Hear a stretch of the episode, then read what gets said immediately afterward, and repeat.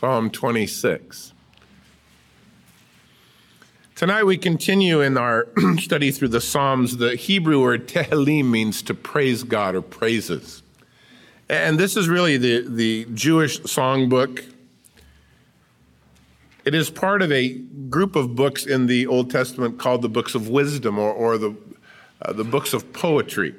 And because of that, you find a lot of poetic kind of Hebrew practices, repetition, um, contrast, not so much rhymes like we would, you know, roses are red, violets are blue kind of uh, poetry, but um, Hebrew poetry is very, you know, interested in contrast, so that one set against the other, and or a repetition, which is kind of like an exclamation point in English.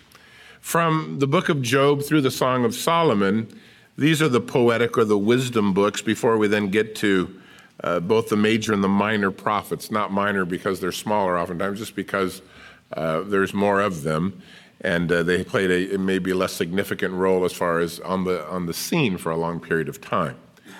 But for now, we're in the Psalms, as you can tell, and I really think that the Psalms do best when you spend time with them alone. At best, I think we can go through the Psalms and give you the topics and, and, and encourage you in, in what the Lord has written through these different folks who have written the Psalms but I think that you gain the most from them by spending time with them because, at least for the book of Psalms, it is almost as if you are listening into the prayer life of another. You sit and listen as they sit and pray. You watch them squirm when things get tough and be afraid when things get hard and, and panic when things don't work out. And you, you, in the comfortableness of your own living room or in church, you know, your Bible, you get to kind of watch from afar.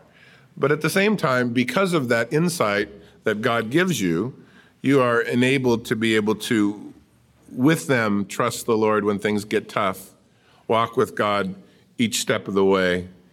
You know, David has about 41 or so chapters of his life written down in the Bible. That's a lot. He gets a lot of coverage.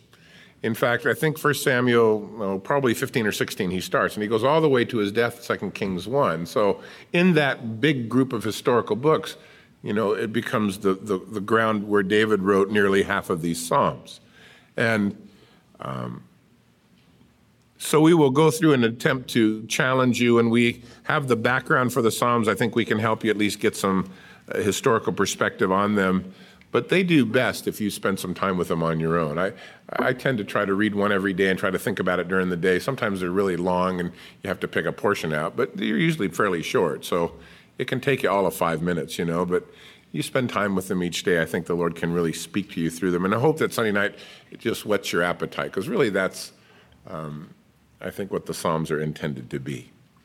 So tonight, 26 through 30, these are all still from David's pen and David's heart.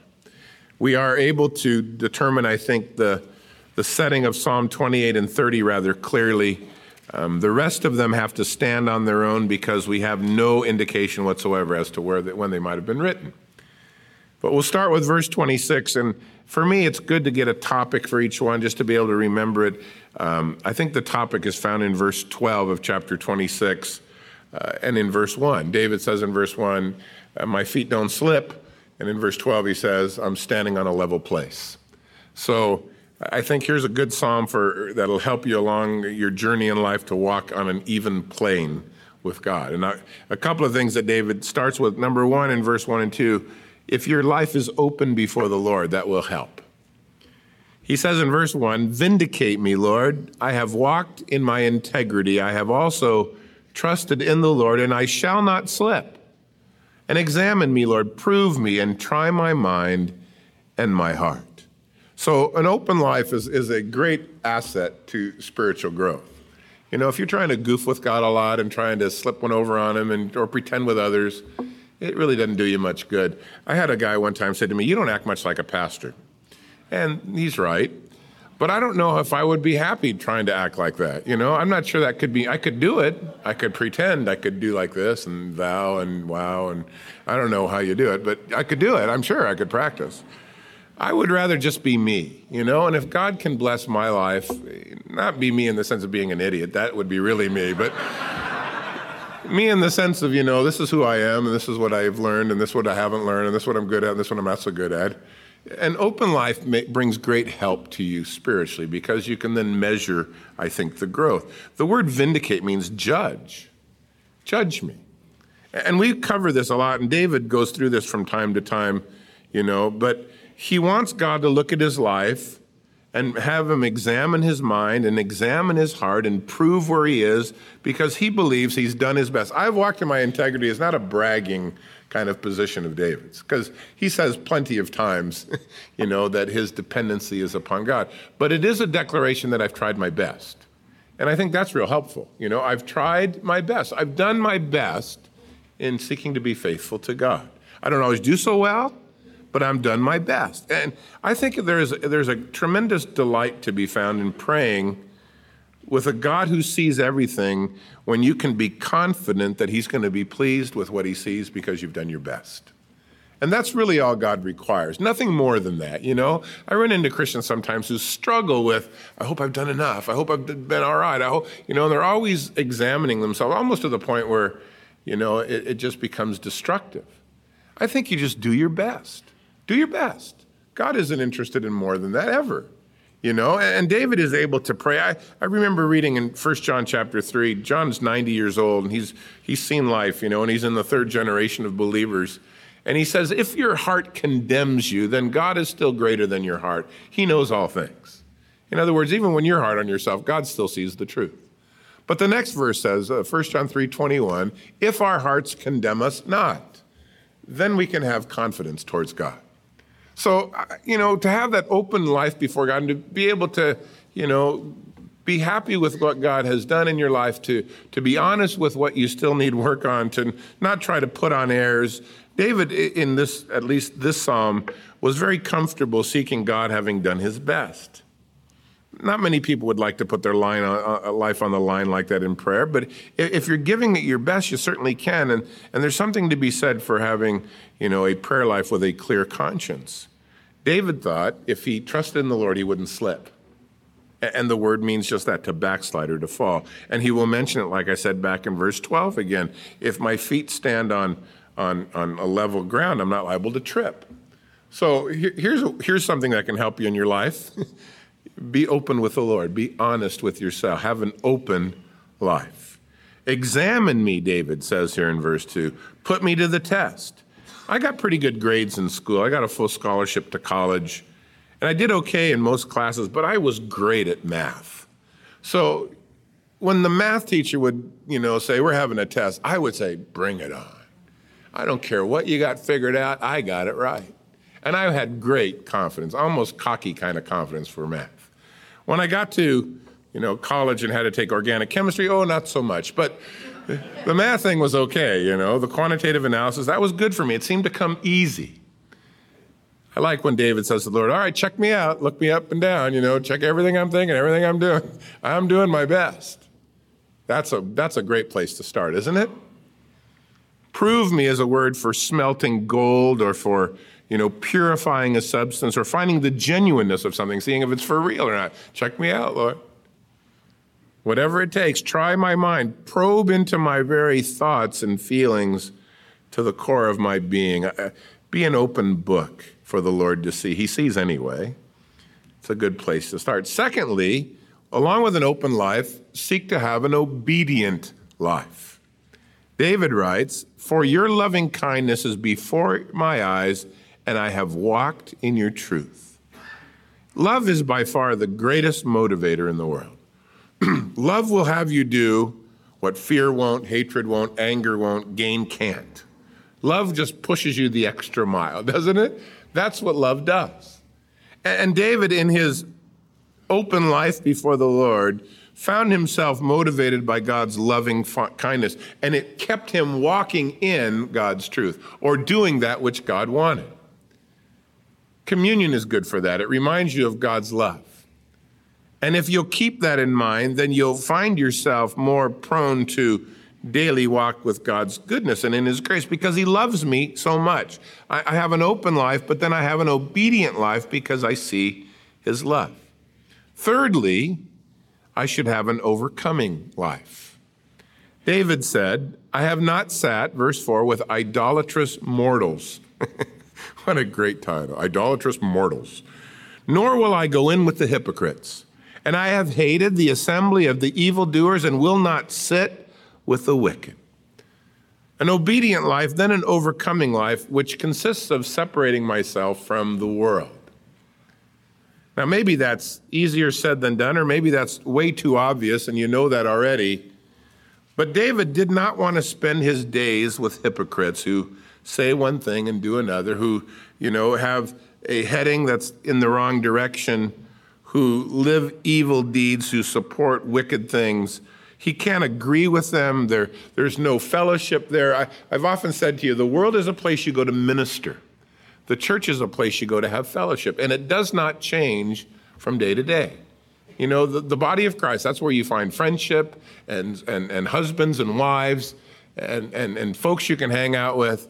In the world, you, you find people who are lost, who need to hear about who Jesus is, and through your life and by your word. So there is much to be said for the kind of friends you choose, the alliances you put yourself into, the allegiances and the associations and the partnerships you make.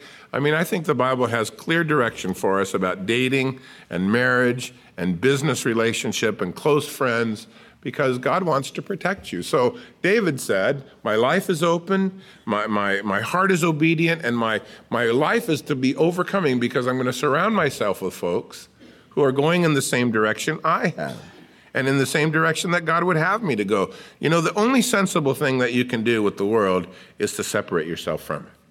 That's really not that you shouldn't be in the world to be a witness, but when it comes to rest and joy and peace and finding fulfillment, that's no place to go. You know, when, when, when Potiphar's wife set her eyes on J- Joseph, all he could do was just run, get away, get away, separated from the world. And then verse 6 separated unto God.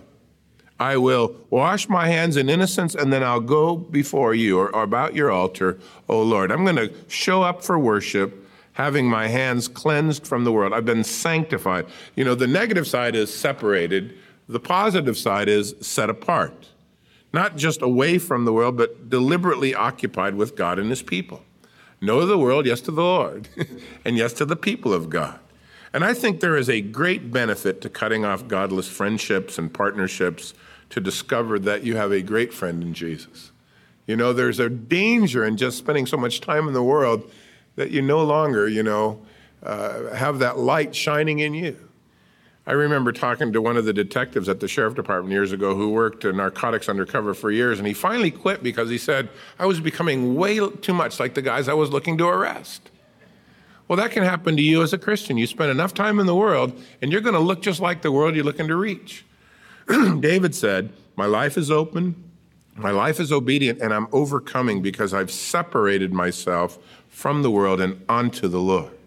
And then verse 7 and 8, an overflowing life. See, I've got them all with O's, you can't forget them.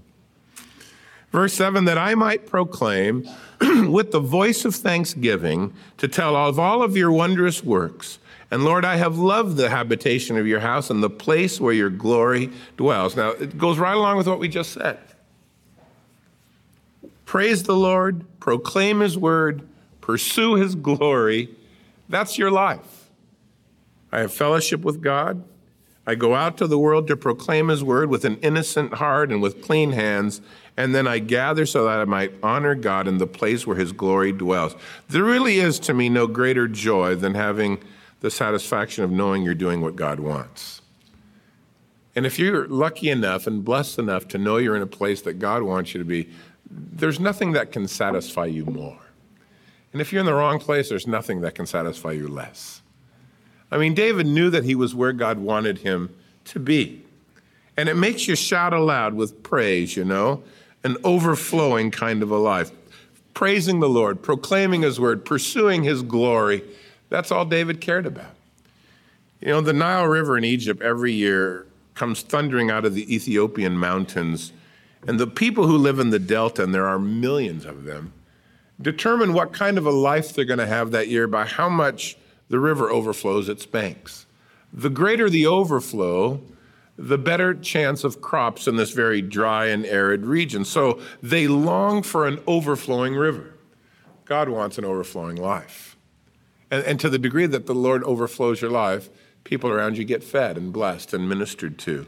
And so David, he, he goes out, he, he worships, his life is overflowing, longing for God's fellowship, wanting to hang around where God dwells. You know, I've often thought about that coming to church, and I know you can't see it with your natural eye, but I think his glory is often best seen among his own. You know, when you love to go to church and you love to come to fellowship and you love to study your Bible, that's a pretty good sign of a heart that's committed. If someone's got to tell you to go to church, or you come when it's convenient, or you don't have anything else to do, or whenever it kind of suits you, and there's never any kind of, you know, d- d- drive in the heart to make that the first thing, um, it might not speak of a heart that's so in love with God. But, but notice what David says in verse 8 I just long to be where your glory is. I just love the habitation of your house. I just love to hang around with your people. I've separated myself from the world. I've longed to be with your people open life, obedient life, overcoming life, overflowing life, finally, obstructed life. Verse 9. Oh, maybe not finally. Maybe we'll have one more. Do not gather my soul with the sinners. Don't gather my life with bloodthirsty men, in whose hands is a sinister scheme, and whose right hand is full of bribes. David didn't want to be judged with or caught up with or found with those who were missing the mark. And he asks the Lord to obstruct his steps. Keep me from them. That's a good prayer, isn't it? Keep me out of those places I'll get in trouble. Keep me from those harmful influences. Boy, there's enough of them in the world. I want a life that's obstructed when it comes to the world. And finally, then, verse 11, an ordered walk. Notice, as for me, I'm going to walk in my integrity. I'm going to do my best. So redeem me, be merciful to me, for my foot stands in an even place. In the congregations, I'm going to bless the Lord. I'm staying real close to home. I'm going to stay real close. Redeem me, be merciful to me. I'll do my best, but I want my feet standing in an even place amongst the saints where God is blessed. Great prayer. Six. Are there six? Okay, you got them written down. Well, then you know what they are six O's to help you stand in life's journey. Psalm 27, David, eh, in, in, essence, finds himself in two different situations, which is kind of interesting. He goes from the highland of faith to the lowland of fear in one verse. And, you know, I used to say, gosh, how can you do that? Oh, you can do that. You can be blessed in here and then go outside and someone cuts you off on the street and all of a sudden the joy is gone, you know, and it's right in the same prayer. Oh, Lord, that was good tonight. Hey, hey, hey. And now you're gone. You know, it takes about a minute. So, David, at some point in his life, finds himself on his knees seeking to stand in faith, and we get to listen into his prayer. But he, he goes from, from great hopefulness to great fear and then back to hopeless, hopefulness again. It sounds a lot like us, huh? We, we kind of waver from time to time. Verse 1, David says, The Lord is my light, He's my salvation. Who of, or whom shall I fear? And the Lord is the strength of my life, of whom shall I be afraid? And when the wicked came against me to eat up my flesh, my enemies, my foes, they stumbled, they fell. Even if an army may encamp against me, my heart won't fear, and though war could rise up against me, in this I will be confident. David had some real intelligent kind of outlooks in delighting in the Lord that you find in the Psalms. In fact, he oftentimes begins his prayer not with the passing fad of emotion, but rather with a rehearsal of his personal dealings with God, both past and present. And you will find in a lot of David's prayers that he, he stops to remind himself that, that God has done these great things. He will still do them. He has promised to do them. Oh, yeah, let me tell you now what's bothering me. But at least he starts with a, a kind of an intelligent uh, approach. Notice even in verse 27, the personal pronouns there uh, in verse 1. The Lord is my salvation, my light. Who shall I fear? He's the strength of my life. So it's a personal pronoun. And David had tested the Lord and he had never found him lacking. Experience is really helpful for spiritual growth, isn't it? I mean, if you can learn from what God is doing, um, you'll learn. You'll learn about God's love. You'll learn about God's patience. You'll learn about God's plans when they're not yours. You know, the, the, the, prodigal son, as far away as he went, remembered how it used to be at home, and that drove him home. He hoped he could reclaim some of it, maybe just as a servant, But he was pretty sure that, that he could improve his lot from the pig slop, you know, to the servant status. And when David finds himself under pressure, he always goes back in confidence to the personal experiences he's had with God. Not what someone else has gone through, but what he has seen, what he has remembered, what, what he has learned. And so he says in verse 2 and 3, and this is pretty confident. You know, I don't care if a war starts against me. I'm not going to be afraid. I don't care if an encampment comes against me. I'm not going to fear. I don't care if it's the enemy. I'm not going to stumble. God's with me. He's my light, my salvation, my strength. The wicked got nothing on me. Great hopefulness. He then says to the Lord, I just want this one thing, or one thing I've desired to the Lord. This is what I'm going to seek. I want to dwell in the house of the Lord all the days of my life. I want to behold the beauty of the Lord, and I want to inquire in his temple. For in the time of trouble, he'll hide me in his pavilion, in the secret place of his tabernacle. He'll hide me and set me high upon a rock. And now my head will be lifted up above my enemies all around me, and therefore I'll offer sacrifices of joy in his tabernacle and sing. Yes, I will sing praises to the Lord. So David's, you know, heart is, is back on display here and he'll get to his problem here in a minute, but his great desire was fellowship with God. That was the passion of his life. Is that your passion tonight? To behold his beauty and inquire of him. That's, that's what you want. You want a vision of God and his goodness. I think one word from the Lord, one side of his glory, you're sold out. You know? You can go through the motions until you see him, and then there's really no place else you want to be. So, David just longed for this. And if this happened to have been written when he was running from Saul, and that, those were a lot of years, and he wrote a lot of Psalms then, um, this would have been a longing to look by faith to that place in Shiloh where the tent of God's meeting stood. David had been chased out of town. He was on his uh, out of out of town, away from the temple, or if you will, the tabernacle, for seven and a half years. I just want to have fellowship in, in the tabernacle again.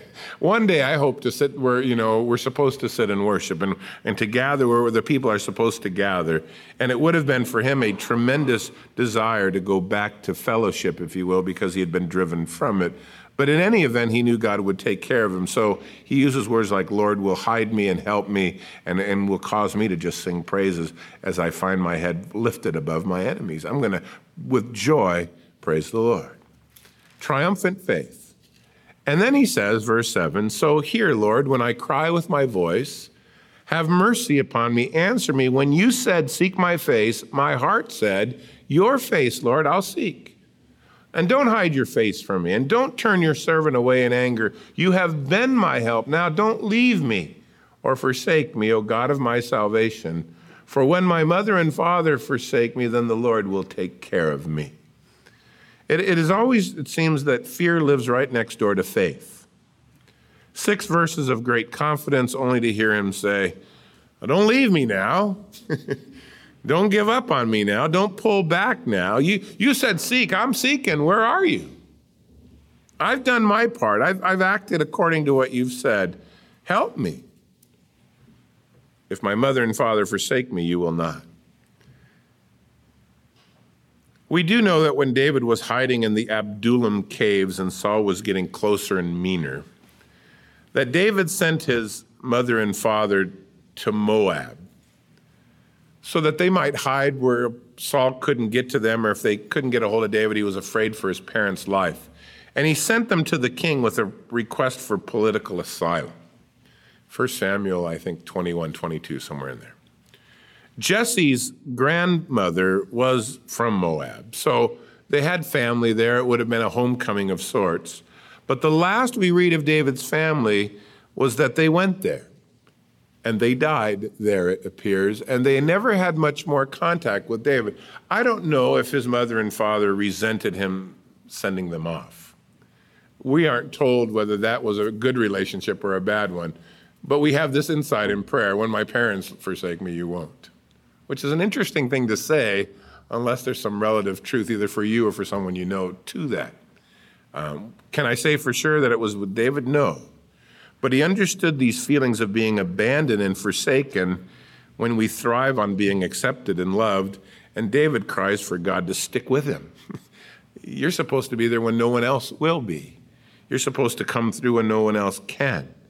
And when, you know, David was worried, he assured himself of God's promise, but he also said, you know, help me when I cry. Don't hide your face. Don't turn away. Don't be angry with me. Don't leave me. Don't forsake me. Because I guess the answer wasn't coming soon enough, and David was starting to draw the wrong conclusions. God is there always. When Israel came out of Egypt and marched through the wilderness, the Lord provided a rear guard so that the weary and the feeble and the stragglers would be fine. God protects the weakest, not to mention the stronger. So, David knew God would be there intellectually or even spiritually, but he wanted to see it in experience. And there is a difference between what I know and what I feel. and sometimes my feelings kind of don't match up with faith. You know, they drag behind. And I think David was having a, a bit of feeling problems. So he cries out for God's help. And then he says, Lord, teach me your way. And here's that same uh, term that we read twice in the last psalm lead me in a smooth path, or a, a level path, or an easy path, obst- unobstructed path, because of my enemies. Don't deliver me to the will of my adversaries. False witnesses have risen against me. They're breathing out violence. And I would have lost heart unless I'd believed that I would see, future tense, the goodness of the Lord in the land of the living. So there's the issue. my life has been very difficult. I've had to make lots of decisions because of my enemies. I want a smooth path. I want to find myself where you would want me to be. Smooth path because of my enemies. For, you know, when there's pressure, you do the wrong thing. When there's enemies, you do the wrong thing. You don't wait for God, you don't seek God. I need to see, God, what you're going to do. They're lying about me. They are threatening violence against me. I need a, a walk through the minefield. And I think I'd have flipped out. I would have lost heart. I would have given up unless I had believed, unless I had believed that I would eventually see, literally, the goodness of God in the land of the living. In my life, I want to see the deliverance of God. I think that's how we all pray. If we don't really believe God's going to work, it can easy, you can easily lose your hope. But because we know him, we pray with great hope. And so David concludes by saying, I will wait on the Lord and be of good courage, and he's going to strengthen my heart. So wait, I say, on the Lord. To whom did he say? I think he's talking to himself. Talking to yourself is pretty good. You see a lot in the Psalms, by the way. You're not as crazy as you think you are. You know, biblical self talk, it helps. Been praying, nothing yet, no matter. God will work, I'll wait. I'll wait. I got to wait. Where else can I go? I'm going to wait. Psalm 28 is, is almost without doubt written, I think, during the time of David's son's rebellion, Absalom, when later on in David's life he led a coup against his own father in the hopes of uh, unseating him. And um, he was angry with his father over the way he had dealt with uh, family matters and difficult ones at that. Uh, it broke David's heart. It led to Absalom's death. But this was one of the hardest times for David. I mean, he'd been a king for years, and he's he's loading up the truck, you know, and moving out of town. So, uh, I think that the prayer and then the result of the prayer of David seems to support that. It certainly would be the most dramatic and kind of difficult time in his life, in his older life, when this was written. Um, and it speaks about God's mighty power. But I think within the context of the prayer, it is probably was prayed by David as he was leaving town and then returning to it after the coup, you know, failed. Verse 1 says, To you I will cry, O Lord, my rock. Do not be silent to me, lest if you are silent to me, I become like those who go down to the pit. I mean, David's world, if this was the case, was falling apart. His beloved son had turned, a lot of people had rebelled. His best friends had switched sides. There was no one he could trust. Absalom was destined to be the next king. The earth shook, and David looked for a rock to stand on. Be my rock, be the Lord of my life and stability, or I'm as good as dead. I mean, he really needed the Lord to work. Don't be silent now, God. Don't be silent. Verse 2 Hear the voice of my supplication when I cry to you, and when I lift up my hands towards your holy sanctuary. David on the run could only by faith stretch out his hands towards Jerusalem, which was in the rearview mirror. And he reached back, not for his throne, but for God's throne. Do not take me away, verse 3, with the wicked, with the workers of iniquity who speak peace to their neighbors while evil is in their hearts. Give them according to their deeds and according to the wickedness of their endeavors. Give them according to the work of their hands. Render to them what they deserve. Because they don't regard the work of the Lord nor the operation of his hands, he shall destroy them, not build them up. David prayed that God might not uh, have David share the doom of these men who were, I think, exposing themselves to God's wrath because they were defiant to God's will. David had been made king by the Lord. David was sure with Saul that God had anointed Saul, and he said a couple of times, He's God's anointed, let God get rid of him. I won't. He felt the same way about himself. He called the wickedness of these people, their endeavors were wicked, the work of their hands didn't regard God and his ways. So deal with them, Lord. Don't bless them, destroy them. By the way, you know, when you read this, there is the Old Testament law of an eye for an eye. But if you're frustrated with things, you let God work it out. Absalom did not. He went and took matters into his own hands. He ended up dying as a result. And then you have this kind of a new paragraph in verse 6 because the tone changes and David began to rest. Blessed be the Lord. He has heard the voice of my supplication. He's my strength, my shield. My heart trusted in him, past tense, and I am helped, past tense. Therefore, my heart greatly rejoices, and with my song I will praise him. How did he know? Because God worked, God promised, God responded, God delivered him. The Lord is my is their strength. He is the saving refuge of his anointed. Save your people. Bless your inheritance. Shepherd them also. Bear them up forever. And I, I think that David, you know, I, I, my heart trusted past. I am helped present. I will praise future. And then he says, Lord, take care of the people. I, David's heart was always that of a shepherd, you know. Watch over the people. Let them find out that you can be their strength as well. Save them, bless them, shepherd them, bear them up. Because the greatest fallout for this whole thing was the people got caught in the middle. And for the moment, you know, Absalom misled them David doesn't lash out, he just prays. And I really think that's probably that prayer that can find itself during that very difficult time for David in his life. So, hanging on when that's all you can do. Psalm 29 is a really good example of uh, Hebrew poetry, especially from verses um, 3 through 9, where the repetition is used of the voice of the Lord, the voice of the Lord, the voice of the Lord. And to it then is added what the voice of the Lord means to those who know him and hear it. And David writes in this, you know, style of Hebrew poetic kind of utterances, uh, building one upon the other and making a case for God's voice. So, verse 1 give ear, or sorry, give unto the Lord, you mighty ones, give unto the Lord glory and strength. To the Lord, give him the glory that is due his name, and worship the Lord in the beauty of holiness. Don't you like that phrase, the beauty of holiness? It, it, it, literally says your life is the most attractive when you've separated yourself for God.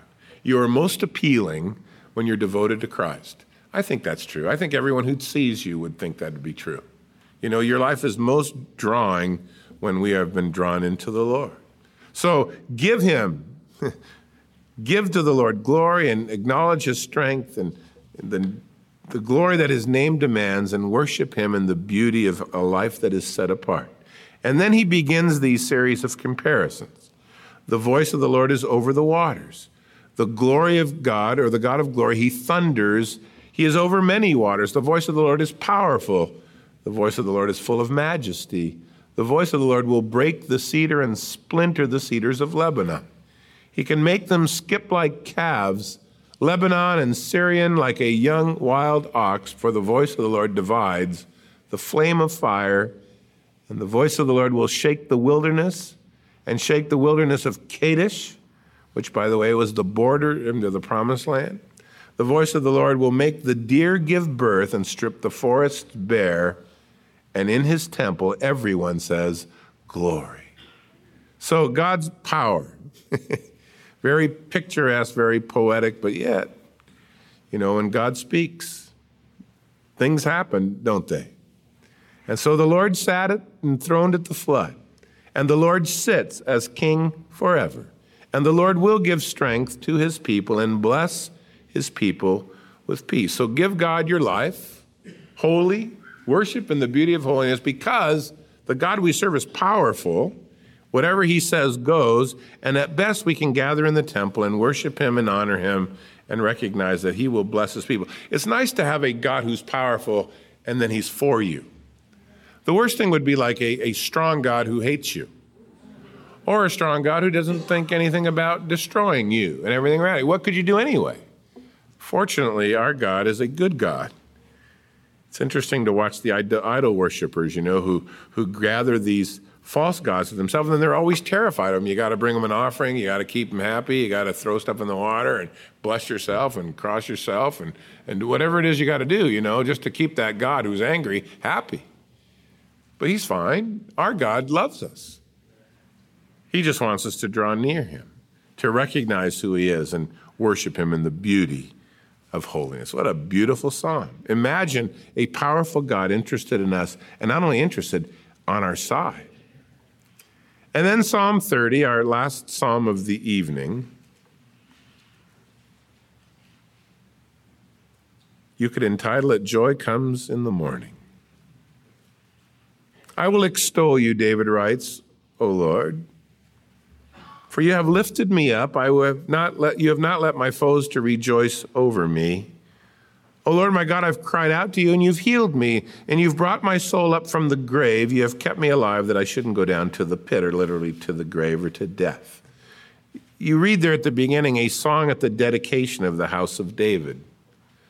David had been so blessed. You know, when he sat in his house and he was so in the big palace, he, he had to, you know, try to make a deal with the Lord to let him build him a house. In fact, he had seen this little tent outside. And he goes, Man, doesn't seem right. I'm sitting here in this beautiful place the Lord dwells out there in a tent, and you know the story. But notice that David says here, I want to extol the Lord. The, the, the word means to, to, to speak well of or to honor greatly. I want to speak well or, or lift up the Lord because God had delivered him seven and a half years of running, seven and a half more years of political division within Israel itself. Finally, after 15 years, David gets to be king over the whole land. And then he sits in the palace, and the people listen, and the armies win, and, and the enemies have peace. And David is able to look around and say, Man, you didn't allow my foes to run over me. When I cried out, you healed me. And it's the word for being healed from something that, that made you ill. So, some unspecified healing where he was close to death. There are many commentators who believe that David got very depressed and may even have um, contracted some physical illness as a result over his sin with Bathsheba in the year of trying to hide it. And there's certainly a lot of evidence for that in the historical books. David kind of disappears, and his boy Absalom has time to work the gates, you know, and win people to his side. And um, but finally, the Lord obviously restored David. It could very well be that's what he was talking about here. He had been close to death through this thing, but God had delivered him not only from his enemies, but from his own kind of plight so I want to extol the Lord as he sits in that place of blessing. He says in verse 4 we should sing praises to the Lord, you saints of his. Give thanks at the remembrance of his holy name for his anger. And that's again which reinforces this whole sickness thing. Is but for a moment, his favor is for life. And weeping might endure for a night, but joy will come in the morning. I think there's great benefit when God leans on you to straighten you out, don't you think? My dad used to really yell at us, and I never thought he was right. But looking back, I'm glad he just didn't let me run around do whatever I wanted. Sometimes I'm glad that he didn't let me do that. There's great benefit in being chastised. it seems that the Lord's day must start in the evening. You know, you read in Genesis, and the evening and the morning were the first day. So it may take a while for the Lord to take you through it, but in the end, what you gain is far greater than what you lose. The, the, weeping can come for a little while, the anger is but for a moment, but the favor and the joy lasts. And I think that's a good father who would not allow you to stay out there too long, you know? He'll lean on you to bring you around. now in my prosperity, David now so blessed, I said, I shall never be moved. Lord, by your favor, you've made my strong, made my mountain stand strong. You hid your face, I was troubled. So David was doing better. What happened? He became proud, self sufficient. And David, who had just to acknowledge that the mountain or his rule had, had strength because of the Lord's work, had to admit that he was pretty much confident rather than the Lord in himself. But God was also good. his anger is but for a moment, but it is for a moment. And David found the Lord hiding his face from him, and David found trouble when the Lord kind of withdrew his hand. And so, quickly enough, verse 8, I cried out. Learned my lesson pretty quick. I'm dumb, I'm not that dumb. I cried out to you, Lord, to, and to the Lord I made my supplication. And I said, What profit is there in my blood if I would go down to the pit? Will the dust praise you and declare your truth? Hear, O Lord, have mercy upon me. Lord, be my helper. And so David repented with his attitude and asked God to restore him to a place of worship and be his help and have mercy. And then David said, You turned for me my mourning into dancing and you took off my sackcloth and you clothed me with gladness to the end that my glory can sing praises to you and I will not be silent. O Lord my God, I will give thanks to you forever. So it takes series of things, you know. First there's first there's the waiting upon the Lord and he delivers you, then there's the healing, then there's the pride, then there's the brokenness, then there's the worship. But the chastisement of God was to David for his benefit. He learned that it was so in God's favor. That's where you find life. So I hope you'll spend time with some of these Psalms. I know that we go through them rather quickly. I don't really know a better way to, to take you through them. If I did, I would certainly pursue it. But I think if we can look at them together and just get a glimpse, then the Lord may He use them in your life this week and in the weeks to come. Next week, Easter, no meeting next week. Two weeks from tonight, we'll continue. Maybe between now and then, you can read the next five Psalms. And uh, I think there's finally one that isn't David's, maybe, but you look ahead and see. Father, thank you tonight as we sit together for your awesome word, and especially these Psalms that allow us to, to delve in and to listen to and to examine the prayers of others, knowing what they went through, knowing what they've done, knowing what they longed for, knowing what you said about them, and especially with David, knowing so much that we might learn from his prayer life and his relationship with you. May we have, even as we read in Psalm 26 this evening, an open life where we can say, Vindicate us, examine us, prove us, try us. Our minds, our hearts, may we have an open life. And may it be obedient because of your love for us. The loving kindness of God was before my eyes, and it kept me walking in God's truth. May that be our story tonight. May we have an obedient life. And then, Lord, may we have an overcoming life. May we not be found running around in the world with a bunch of people going nowhere, but rather may we go there to shine as lights and then run quickly back to the cover of the fellowship and the saints whom you have touched. May we separate ourselves from the world, but then may we separate ourselves unto you. Be sanctified strengthened. Not only overcoming, but then overflowing as we come to praise the Lord and go out to proclaim His word and seek in our life to pursue His glory. Father, may you do that work in us tonight. May we have a life that is obstructed when it comes to the world. Keep us from junk. Lead us not into temptation. But may we have that level place in the congregation of the righteous as you redeem us and are merciful to us. Help us, Father, we ask, and keep us close to you.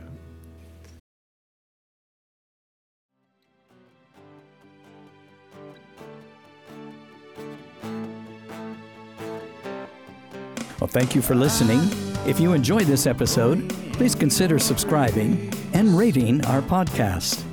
You can visit us on the web at morningstarcc.org and on our YouTube channel at MorningstarCC. Again, that's at MorningstarCC. If you'd like to support this podcast, please look us up at patreon.com slash morningstarcc. Again, that's Patreon, P-A-T-R-E-O-N dot com slash morningstarcc.